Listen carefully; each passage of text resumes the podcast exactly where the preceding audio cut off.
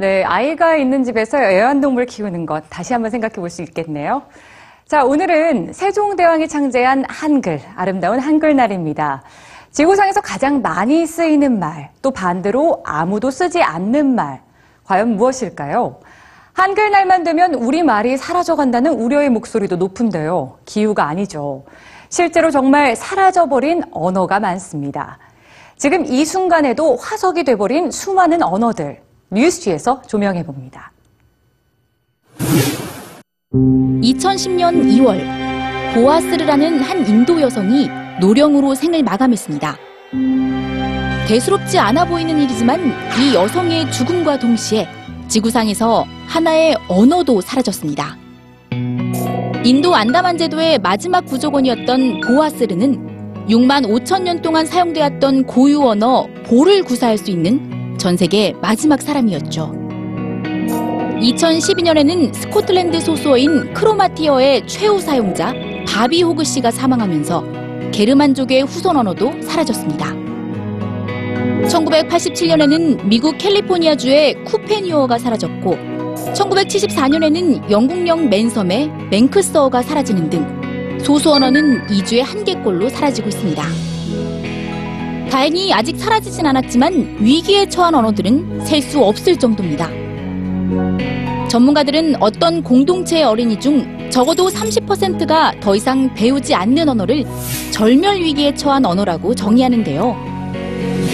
지구상에 존재하는 7천여 개의 언어 중 25% 이상이 소멸 위기에 처해 있고 이런 현상은 멸종위기 생물이 생겨나는 것보다 더 빠른 속도로 진행되고 있다고 합니다. 그렇다면 이렇게 많은 언어들이 도대체 왜 사라져가고 있는 걸까요? 여기에는 정치적인 힘이 작용하고 있습니다. 영국의 경우를 살펴볼까요?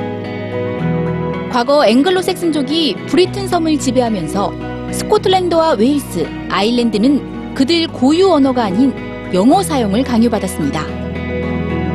아이들은 학교에서 영어로 교육을 받았고 업무 현장의 소통과 문서는 모두 영어로 이루어졌으며 게일어 등 다른 언어를 사용할 경우 처벌을 받기도 했다는데요.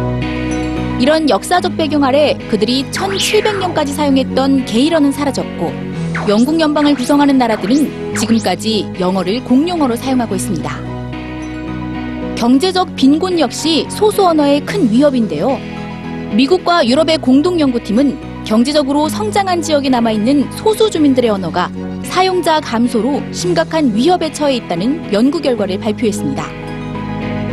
또한 영국 생태 문화학자인 조너선 로와 데이비드 하머는 세계화와 자연 파괴로 토착민들의 생활 터전이 무너지면서 많은 사람들이 쓰는 언어로의 쏠림 현상이 나타난다고 지적하기도 했는데요. 세계에서 사용자가 가장 많은 언어는 중국어로 약 12억 명이 쓰고 있으며 스페인어는 4억 1,400만 명이, 영어는 3억 3,500만 명이 사용하는 등 세계인의 96%가 사용하는 언어는 전 세계 언어의 고작 4%를 차지하는 이런 메가 언어들로 언어의 부익부 빈익빈 현상이 계속되고 있는 겁니다. 문제는 언어가 사라진다는 것이 하나의 세계가 사라지는 것과 마찬가지라는 점에 있습니다. 언어 속에는 그 언어를 사용하는 사람들의 생활 방식과 문화, 세계관 등 모든 것이 담겨 있기 때문이죠. 소수의 언어들을 통해 전해져 온 인류의 소중한 지식과 유산들이 지금 이 순간에도 사라지고 있습니다.